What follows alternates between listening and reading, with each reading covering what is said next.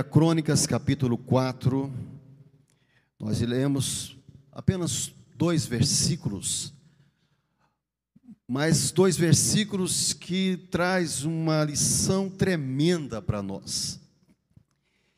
E Deus tem falado comigo e movido o meu coração de trazer essa palavra. Você que está aqui, você que está nos assistindo, cultuando aí do outro lado, ouvindo, seja agraciado o Senhor pela palavra. A palavra do Senhor diz assim: Jabez foi o mais ilustre que seus irmãos. A sua mãe deu-lhe o nome de Jabez, dizendo: Porque com dores o dei à luz. Jabez invocou o Deus de Israel, dizendo: Ó, oh, quem dera me abençoasses e me expandisses o meu território, que a tua mão esteja comigo, preserve-me do mal, para que não me sobrevenha a aflição e Deus lhe concedeu o que ele tinha pedido. Amém? Repita comigo. E Deus lhe concedeu o que ele tinha pedido. Poder sentar, meus irmãos. Meus irmãos, eu quero hoje falar sobre o poder da oração. Vira para o seu irmão do lado e diz: Meu irmão, há poder em sua oração. Diga de novo: há poder em sua oração. Meus irmãos, há poder na oração. Acabou de ser publicado agora há pouco sobre a vigília que vai ter, né? Da oração, a necessidade de nós orarmos, porque é uma conversa com Deus. Alguém um dia nos procurou e disse: Olha, eu não sei como orar, eu tenho uma dificuldade de orar, de eu não sei, me ajuda. Eu orava com ele e dizia: A Bíblia nos deixa claro em Romanos capítulo 8, versículo 26, que diz assim: Da mesma forma, o Espírito nos ajuda em nossa fraqueza pois não sabemos como orar, mas o próprio Espírito intercede por nós com gemidos inexprimíveis. Nós não sabemos como direcionar a Deus e o Espírito Santo de Deus nos ensina, nos coloca frente a frente a Deus, nos ensina como se comportar diante de Deus. A Há um véu que antigamente, no lugar santo dos santos, separava, só entrava o sacerdote, o sumo sacerdote, para falar com Deus. Esse véu foi rasgado pelo sangue de Jesus na cruz do Calvário, e nós agora temos a oportunidade de chegar e falar com Ele e a nossa oração subir. Há poder na oração. Jesus nos ensina a orar. Lá em Mateus capítulo 6, versículo de 6 a 7, diz assim: Mas quando você orar, vá para o seu quarto, feche a porta e orem a seu pai que está em secreto. Então seu pai que vê no secreto o recompensará. Olha aí. E quando orarem, não fique sempre repetindo a mesma coisa, como fazem os pagãos. Eles pensam que por muitos falaram, serão ouvidos. Uma oração repetitiva, que a pessoa fica repetindo o tempo todo a mesma coisa. Tem que ser direto, tem que ser do fundo do coração aquele sentimento puro. Senhor, tu sabes o que eu passo. Tu sabes o que eu estou passando e sofrendo com essa enfermidade, enfim, ou algo que você está querendo. mas tem que ser direto, que não seja repetitiva, que seja no secreto, que seja no carro, andando, no ônibus, aonde você estiver. A oração, quando a Bíblia diz orar sem cessar, é quando você ora diariamente. Podemos orar uma hora, meia hora, vinte ou cinco minutos, mas que ore diariamente e fale com Deus. Deus, eu vou fazer esse negócio, tu estás comigo, tu estás comigo neste caminho. É essa conversa com Deus. E Jesus está dizendo: olha, e tem um momento secreto com, com o Pai. Tranca a sua porta e fale com, com Ele, porque Ele há de te recompensar. Jesus nos ensina. Tiago, capítulo 5, versículo 16, ele diz: Portanto, confesse os seus pecados uns aos outros e orem uns pelos outros para serem curados. A oração de um justo é poderosa e eficaz. A oração de um justo pode muito os seus efeitos. Por isso que eu perguntei, que eu disse para você perguntar ou falar para o outro. A oração tua tem muito poder. A nossa arma é a palavra de Deus. Aqueles que a obedecem, seguem os seus mandamentos. Aqui está dizendo justo justo perante o Senhor. E quantos justos tem aqui? Amém? Glória a Deus. A oração de um justo pode tudo em seus efeitos. Eu ainda atendia algum, alguma uma pessoa um tempo atrás e disse que ele não tinha paciência para orar. A orar, eu não tenho o que falar. Quando a gente encontra um amigo ou outro, a gente tem tantas coisas para falar.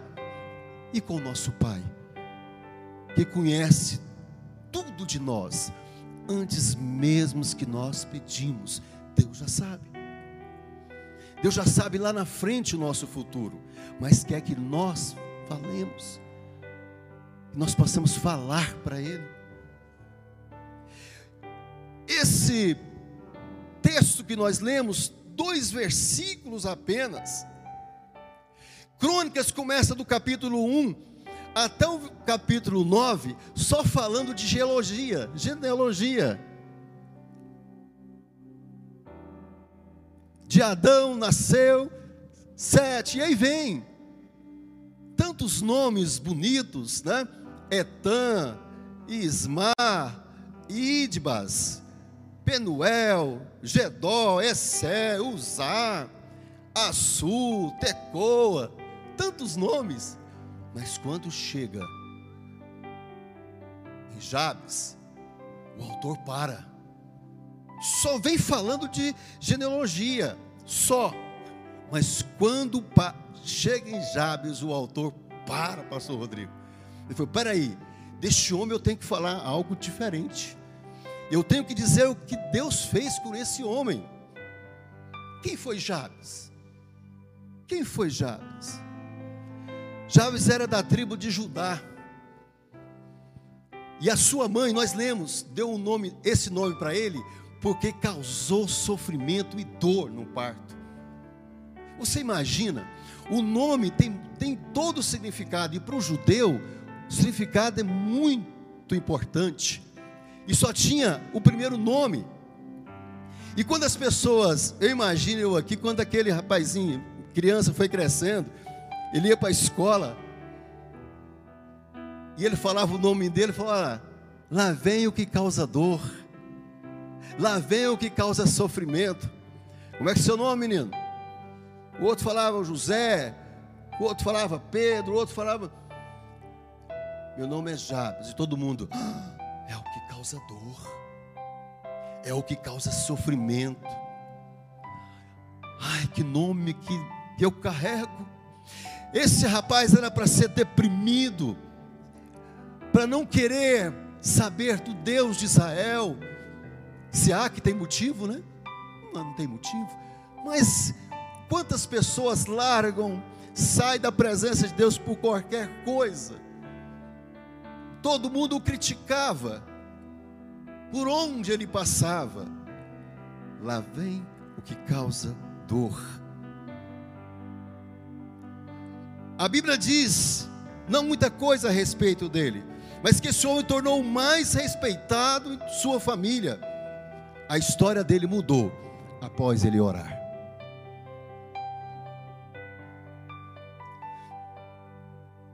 E hoje eu quero falar sobre esse homem, da oração, cinco pontos da oração que ele faz. Uma oração direta, uma oração vinda do coração, que mudou a sua história e que nos mostra o poder que tem na minha e na sua oração. Primeiro, no versículo 10, no versículo 10 aqui começa. Primeiro, Jabez invocou o Deus de Israel. Primeira coisa que ele fez foi invocar o Deus de Israel. Ele teve atitude, ele saiu do seu lugar. Invocar vem do verbo transitivo direto. O que é isso? Vem de encontro com o objeto, é direto para Deus. Isso é chamar atenção, é pedir auxílio de Deus, é pedir auxílio de uma, uma pessoa, e nesse caso ele invocou o Deus de Israel, porque ele conhecia o Deus que nós servimos, que nós servimos, o Deus de Israel. Então ele invocou, invocar é suplicar, é gritar, é dizer: Deus de Israel, ouve, venha ao meu auxílio me ajude. Fez-me lembrar daquele cego, quando gritava por Jesus: Jesus, filho de Davi, tenha compaixão de mim. E Jesus foi ao encontro. Deus também foi ao encontro desse homem. Nós temos que invocar o nosso Deus, amém, meus irmãos? Nós temos que invocar em toda situação. Às vezes acontece tanta coisa na nossa vida, na nossa casa. A primeira coisa que nós fazemos, a gente procura a ajuda humana, tudo bem, e nós devemos procurar. Mas Deus, Deus está dizendo: você não me invocou, você não me chamou, e eu estou aqui para te ajudar. Depois que a pessoa bate tudo e a coisa está fechada, aí ele lembra de Deus, mas Deus é tão misericordioso.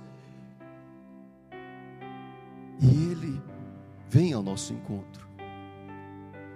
Quantos lares que estão desfeitos por não ter o Deus de Israel, Jesus Cristo, no centro do casamento, deixaram de orar, deixaram de buscar a sua face, As pessoas buscavam a Deus na hora da alimentação, ao levantar, em seu quarto, oravam em família e pararam com isso, pararam de invocar o Deus de Israel. Fale do seu problema para todos, do vizinho da esquerda, da direita, mas para Deus não fala. Aquele que pode solucionar o nosso problema, que sabe todas as coisas, nós não levamos a Ele. Jabes disse: Eu tenho um nome, eu causo dor, mas eu sei que há um Deus que muda a história. Primeira coisa, ele invocou ao Deus de Israel, ele foi direto ao auxílio, pedindo auxílio do Senhor. Segunda coisa, Segundo que aprendemos com a lição aqui, ele rogou a bênção de Deus. Continuando no versículo 10, diz: Com a bênção me abençoares. Nós lemos. Continua. Se com a bênção me abençoares, ele, ele rogou pela bênção. Bênção é o que? É graça de Deus atribuída, é favor. Talvez nós não merecemos, mas Ele vem com a tua graça e nos ajuda. Jesus olhou para todos e todos eram somos pecadores, mas a graça do Senhor foi tremenda, que ele foi capaz de morrer numa cruz do Calvário, seu sangue derramado, e disse: Antes de morrer, perdoa, porque eles não sabem o que fazem. E ele ressuscitou, está à direita de Deus Pai, e está nos ensinando como orar e como buscar a tua face. Se me abençoares, meu irmão, meus irmãos, ele citou Israel, o Deus de Israel. Lá em Gênesis capítulo 32, versículos 22 a 29, fala, conta a história de Jacó. Vocês sabem que ele estava correndo do seu irmão Esaú, porque o havia ali ultrapassado naquele momento e corria de medo dele, porque agora também o seu irmão tinha muitos armamentos, muitos homens, e agora era o momento de eles se encontrarem. Ele então vai ao encontro, coloca suas mulheres, seus filhos, seus servos, e vai, e chega perto do vale de Jaboque. Ali ele foi orar. Fique aqui, deixa eu orar, porque eu temo pela minha vida. E a Bíblia diz que ele orava, orava, e de repente um anjo do Senhor se pôs na frente dele. E ele começou a lutar, a lutar, a lutar, até o amanhecer. Ele não soltava. E de repente um anjo chega, basta. Falei, eu quero a tua bênção. Qual é o seu nome? Jacó. Hoje não, não chamarás mais Jacó, mas Israel. Muda o seu nome. Pai de multidões é o significado. Muda-se a história de Jacó. E ele deu o nome naquele lugar de Peniel, porque Deus o livrou. Deus lutou com Deus naquele lugar. E Deus o deu a bênção. Ele disse: Eu não vou soltar o Senhor enquanto o Senhor não me abençoares. A bênção de Deus é muito importante. Nós devemos procurar a bênção dele a todo momento.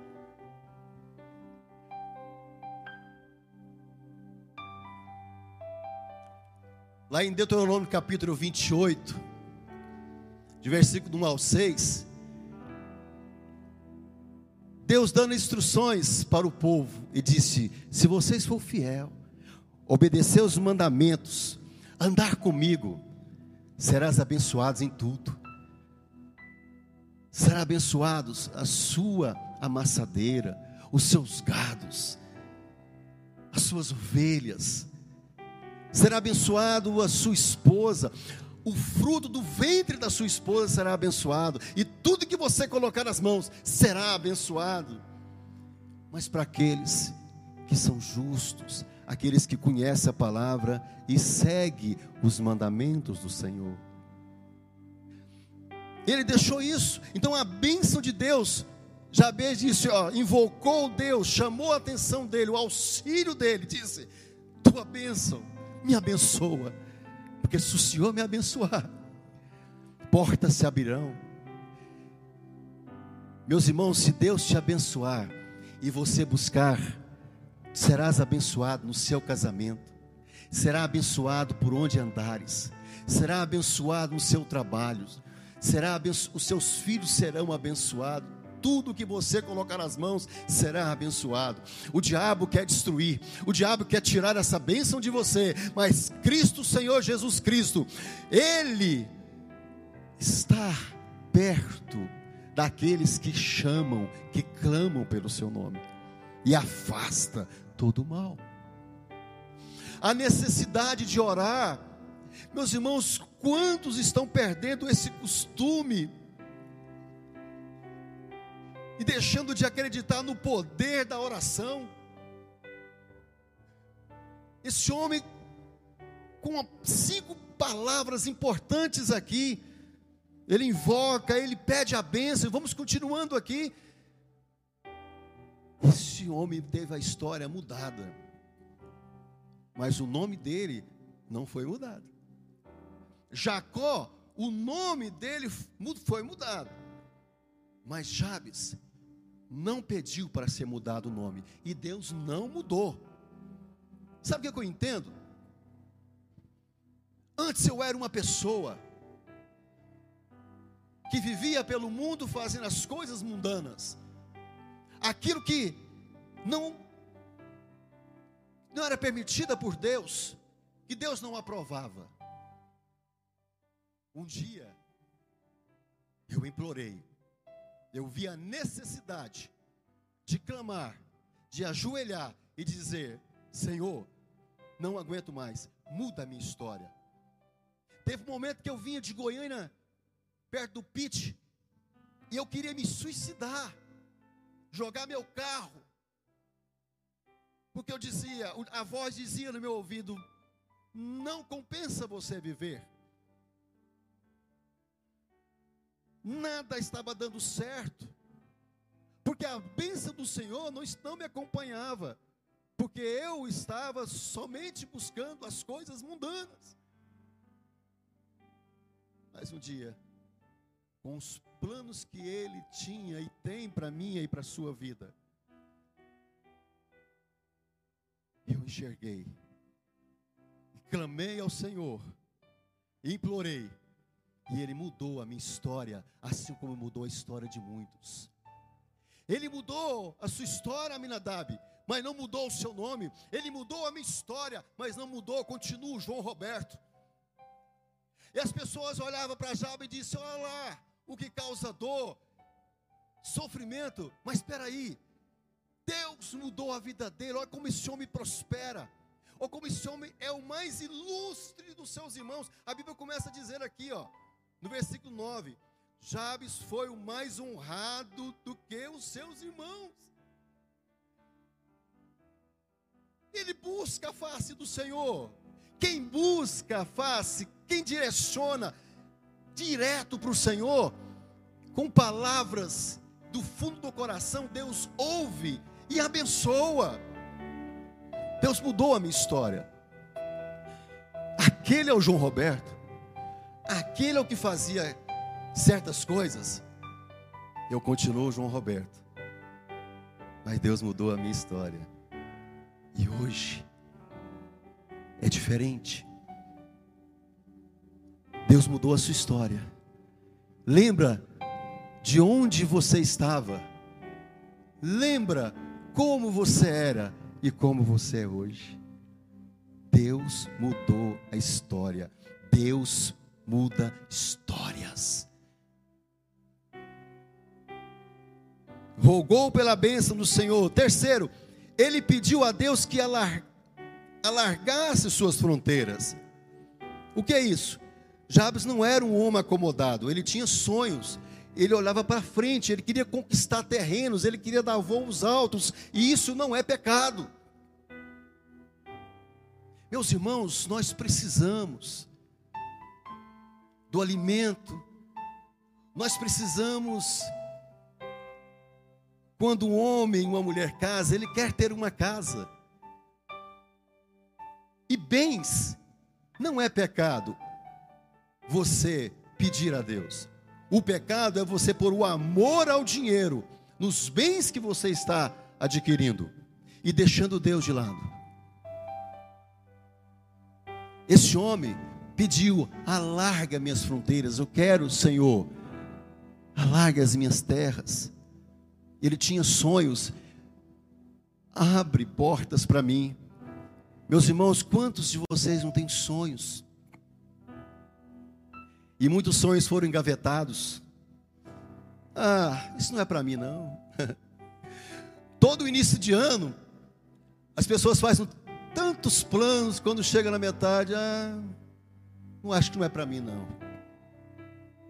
Deus tem plano na sua vida.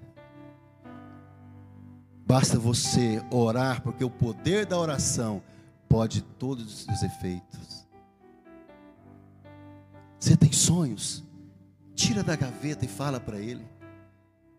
Pergunta para ele se esse sonho será o melhor para você. Porque se for, Deus vai abrir portas. Porque Ele é o Deus das causas impossíveis. Não é pecado. O pecado é você pôr o amor ao dinheiro. Se Ele deu bem, se Ele não deu, continua sendo Deus da mesma forma. Mas Deus concedeu a este homem, por que, que não pode conceder para nós? Para quem o chega perto dele.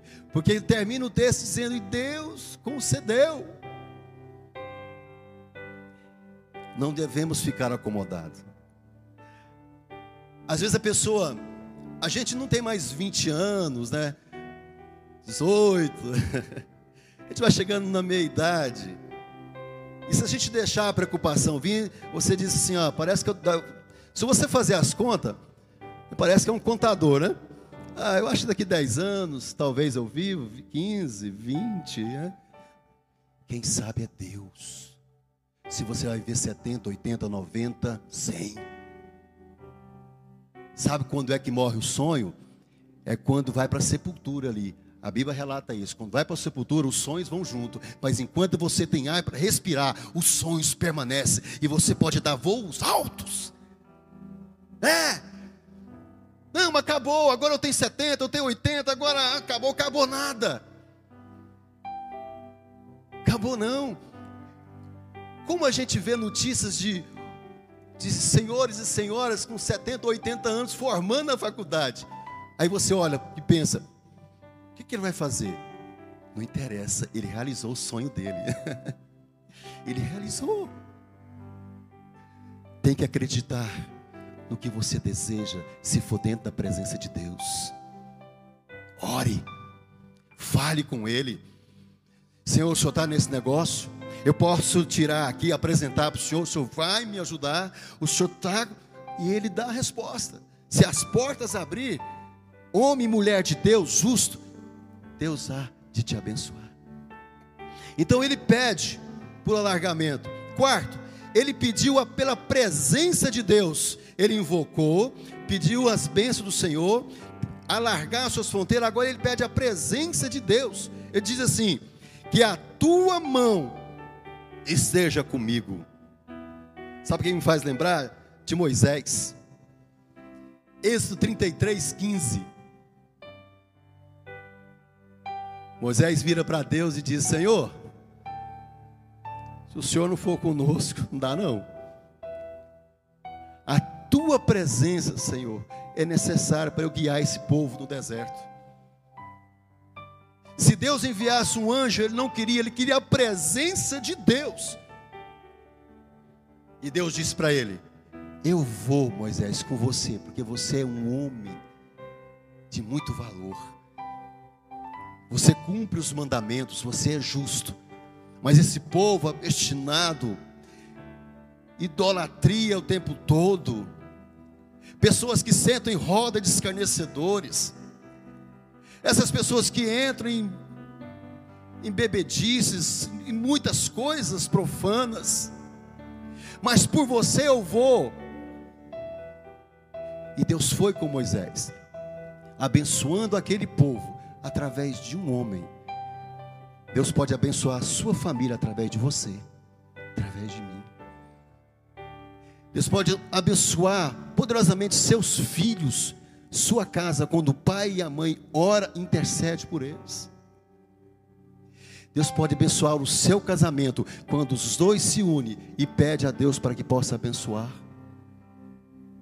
E disse: Deus, esteja conosco a tua presença. Como Deus vai estar na presença de um lugar, de uma roda de escarnecedores? Como Deus vai estar com você em caminhos tortuosos? Deus vai estar conosco quando a gente está no caminho que Ele determina. E o interessante é que nós sabemos quando a coisa é errada, quando é contrária à palavra de Deus. Ai, isso não é. E tem pessoas que ainda caem. Mas Deus é tão generoso que disse: Eu te levanto pela mão. Porque aos meus olhos você é muito importante para mim. E você levanta as mãos e diz: Eu quero mudança. E eu quero, Senhor, a tua presença tem que me acompanhar. E ele muda a história. Então esse homem disse: Eu quero a tua presença. Não adianta nada eu ter a bênção, ter o alargamento de bens, enfim, ser bem sucedido, ter uma família sucedida, mas se o Senhor não esteja, a sua presença não, não esteja comigo. Quinto e último, Está no texto, versículo 10 continua. E ele pede por proteção a Deus. E ele pede ao Senhor que livra das garras do inimigo. Ele diz: E me guarde do mal. Jabe sabia o grande inimigo que ele ia da nossa vida. E vocês sabem muito bem quem é o diabo e seus demônios, o tempo todo tentando nos tirar da presença de Deus. O projeto de Deus é família, marido, mulher, criação, os filhos. E o diabo quer mudar isso. O diabo quer tirar e dizer: não, você pode homem com homem, mulher com mulher. E você pode adquirir família, você pode ter, adotar filhos e ser feliz. O que importa é ser feliz. E tantas coisas que o mal pode fazer sobre a minha e a sua vida, se não tiver a proteção do Senhor na nossa vida. Ele sabia que se ele fosse sem a proteção do Senhor, nada seria bem sucedido na vida dele. Um casamento não é bem sucedido, um emprego não é bem sucedido, espiritualmente a pessoa não será bem sucedido, será um fracasso. A casa ficará vazia, para que o inimigo entre e traz mais sete demônios para destruir a pessoa. Pede a proteção de Deus. Quem pede a proteção de Deus aí? Amém clama pela proteção, pela bênção, pela presença de Deus e pela proteção do Senhor. É o poder da oração. Meu irmão, minha irmã, você tem um, você tem um, nós temos um poder tremendo na mão, que é a palavra de Deus e a oração. Está doente, aconteceu alguma coisa, primeira coisa, vamos orar tem uma situação para resolver, antes que procura lá o advogado ali, o Aminadab, que está formando daqui a pouco.